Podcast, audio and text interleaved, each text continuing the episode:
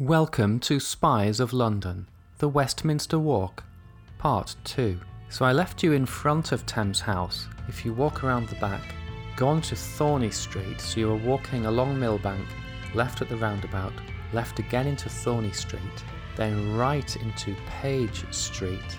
Walk along Page Street where you will see St John's Gardens on your right, and then take a left into Marsham Street and the building directly ahead of you across the road is Marsham Court. Marsham Court was made famous, specifically flat number 6, as being the home of Maurice Oldfield, one of the great leaders of MI6.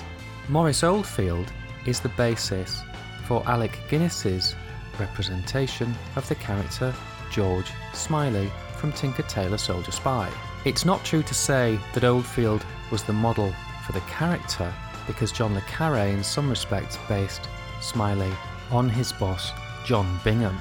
But when Alec Guinness was researching the character for the TV series, he asked John le Carre if he could meet somebody who was a spy, and John suggested Maurice Oldfield and set up a lunch between the two men. So the heavy, thick glasses of Maurice Oldfield, the grey hair is all Alec Guinness, and this is the character in terms of physical appearance that became George Smiley in the BBC television series. But Oldfield was a legend because he modernised MI6, he was a statesman and an absolute professional. During Oldfield's tenure as the Director General of MI6, a lot of time was spent worrying about issues during the Troubles on the island of Ireland. And in fact, terrorists planted a bomb outside Marsham Court specifically to assassinate Maurice Oldfield. Maurice would often go from his flat downstairs to Shepherd's restaurant, and I have here a note that suggests it was once called Locket's. He would often eat there, and one evening, as he was out, Irish terrorists planted a bomb amongst the flower baskets outside the restaurant, outside Maurice's flat. Because he was watched around the clock, Metropolitan Police Special Branch realised what was going on and defused the bomb.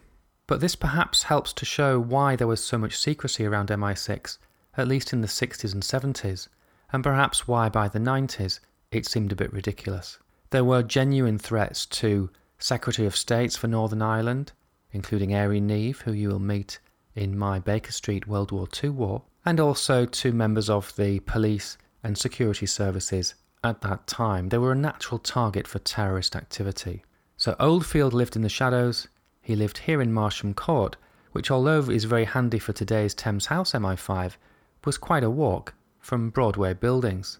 You will see more of Broadway buildings later in this walk. So we walk back along Marsham Street from Marsham Court and Shepherd's towards the main road.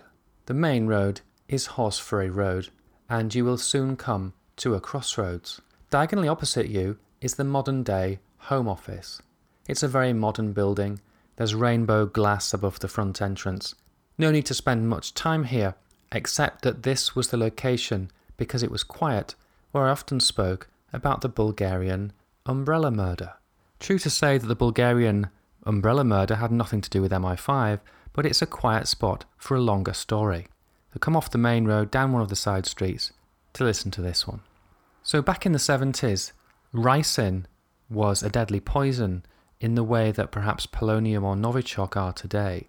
There was no antidote, and a good dose of ricin would ensure death. Back then, there was a Bulgarian dissident had become a journalist, which has other parallels to Alexander Litvinenko, who is mentioned in my Mayfair walk. But Georgy Markov, or Georgy Markov, was known to the Secret Service, known to be an anti communist agitator, and fled to London to work as a journalist. He was not safe in London, in the same way that Sergei Skripal and Alexander Litvinenko were not. Although Markov was Bulgarian, it was a communist country with much of the same sinister secret services. One morning, as Markov was walking across the bridge, across the Thames, he felt a sharp pain in his thigh, and as he spun round, he saw a man dropping an umbrella and then hurrying off in a taxi. This seems to me to be the only evidence we have that it was the umbrella used to deliver the ricin pellet into Markov's leg. He felt unwell later that day and went to hospital where he later died. The ricin pellet was found during the post mortem. Now, the interesting thing to me here is that after they researched and investigated this, they found a copycat assassination attempt in Paris a few weeks earlier on another person, where the ricin pellet was not firmly lodged or it went wrong, didn't result in the death of the target. But it shows that the communists were using this, the pellet in the leg, the metal pellet containing ricin, which would then be slowly released into the bloodstream, ensuring death, safely after the assassin had fled, has all the hallmarks of the polonium and Novichok killings. They are silent killings, poison based killings, with enough of a delay to make sure that the assassins can flee the country before the alarm is raised. I'm not convinced about the umbrella as the delivery mechanism, and neither is the Berlin Spy Museum, which have a replica of what they think the umbrella might have been like, but they're quite clear that they don't believe it was used.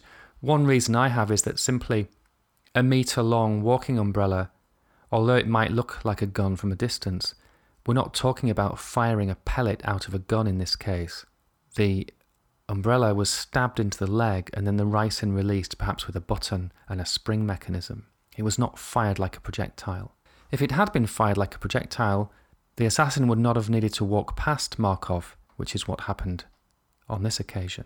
My belief is that a device, perhaps more like an EpiPen, was used, a short device, perhaps like a fat felt tip, which could be easily thrust against the skin, and then a button could be pressed to release a small pellet, perhaps through a needle point or a sharp end, into the bloodstream.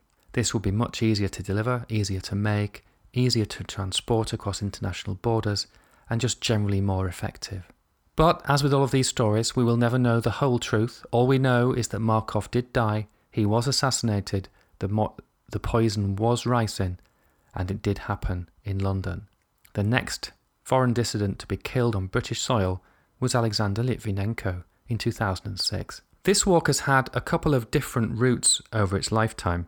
It's always been hard to connect this Thames House Home Office area on Horseferry Road to Broadway buildings and the old MI6 and then on to St James's Park and the Foreign Office. This is one area where a virtual walk really comes into its own because we are not quite so strictly tied to geography. However, in recent years, I've wanted to focus a little bit on Westminster School and sanctuary buildings. So we'll walk back towards the river, along the riverbank to Westminster Cathedral, where you will take a left into the courtyard by Westminster School. Now, the reason for stopping here at Westminster is partly that it's in the shadow of the cathedral, which is a grand sight for any tourist, but also it's the school where Kim Philby and his father went. It's a private school, and the choir boys here sing in the cathedral during big state events. It's a very privileged position right in the heart of British society, both geographically and metaphorically. And this helps to explain why it was the Americans who had to discover Philby. He was so much part of the establishment, including his father. He was so well liked, charismatic, and well known that nobody, least of all the British Prime Minister, ever suspected him of being capable of spying for the Russians. But for whatever reason, and we will certainly visit Philby again in more detail in a future episode, he did turn to spying. He did believe that communism was the answer to fascism, and he did lead others, one way or another, to early deaths, including the Rosenbergs in America. Philby is also mentioned in my Guy Burgess special episode, which has already been recorded. So we pass through the courtyard, out the other side, and take a left outside Westminster School and you will immediately see on your hard left Sanctuary Buildings, which was the headquarters of Oswald Mosley's British Union of Fascists in the 30s. Mosley was known also as the husband of Diana Mitford, which brings in the Mitfords, who you may remember from my Mayfair walk. Sister Nancy used to work at Heywood Hill, which was George Smiley's favourite bookshop. Not too much to say about the British Union of Fascists because they belong to a time period before the Second World War and perhaps during the Second World War, whereas we are focusing more in this walk on the Cold War. But certainly the fight against the fascists, the fight later on against Russia, was the context in which the Cold War was fought, and it's an important part of British and international history in Western Europe. So I would like to come back to them in future, but for now, take a look at the buildings. It's a really nice office. It's no longer used by any political party, and we will walk back towards Broadway, towards St James's Park tube station, and Artillery Mansions.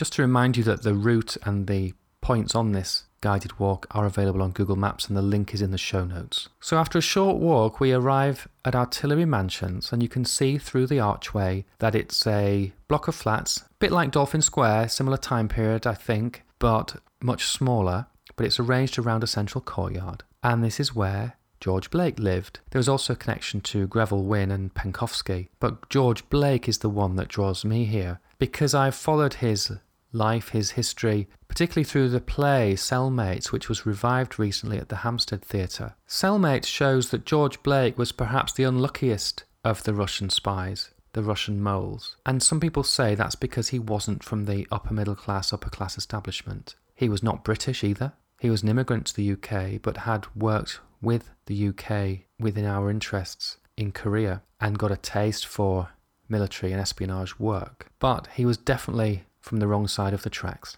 He is the only one of the Russian moles to have served a prison sentence, and he was helped to escape by an Irish prisoner who partly felt sorry for him and also liked danger himself. So George Blake was sprung out of Wormwood Scrubs prison and escaped to Moscow where he lived for the rest of his life, came across Philby and the others, but none of the others went to prison. Interestingly for me, Blake would have served his prison sentence and become a free man afterwards if he could have lasted. But instead, because he fled to Russia, he was really not welcome back in the UK for the rest of his life and he died in Russia in the same way that Philby did. But I find it strange that somebody who wasn't sentenced to a jail sentence like Philby and Maclean and Burgess could never come back. They were exiled effectively forever. Whereas a man who did go to jail, if only he could have seen that through, he would have been a free man afterwards. But perhaps the main reason he couldn't see that through is that he was given one of the longest jail sentences in British legal history, which I've got written down here as 42 years, which was longer than it would be for killing somebody. And George Blake absolutely did not kill anybody, although they all say that, don't they? So, George Blake, Artillery Mansions. Now, this area of London used to be where Scotland Yard was. It used to be MI6. It's very close to the Palace of Westminster. Therefore, there are a lot of offices around here for the British government. And interestingly, very, very recently, in the last year or two, it's been announced that GCHQ had an office here, beside St Ermin's Hotel and near the old MI6 building as well. It's also the previous home of the Home Office, now the Ministry of Justice. So we always spend a lot of time in this area. You're definitely into the second half of the walk now, but we still have a lot of exciting sights to see. We have the old MI6, St James's Park Tube, GCHQ, and the Foreign Office. More of that in part 3.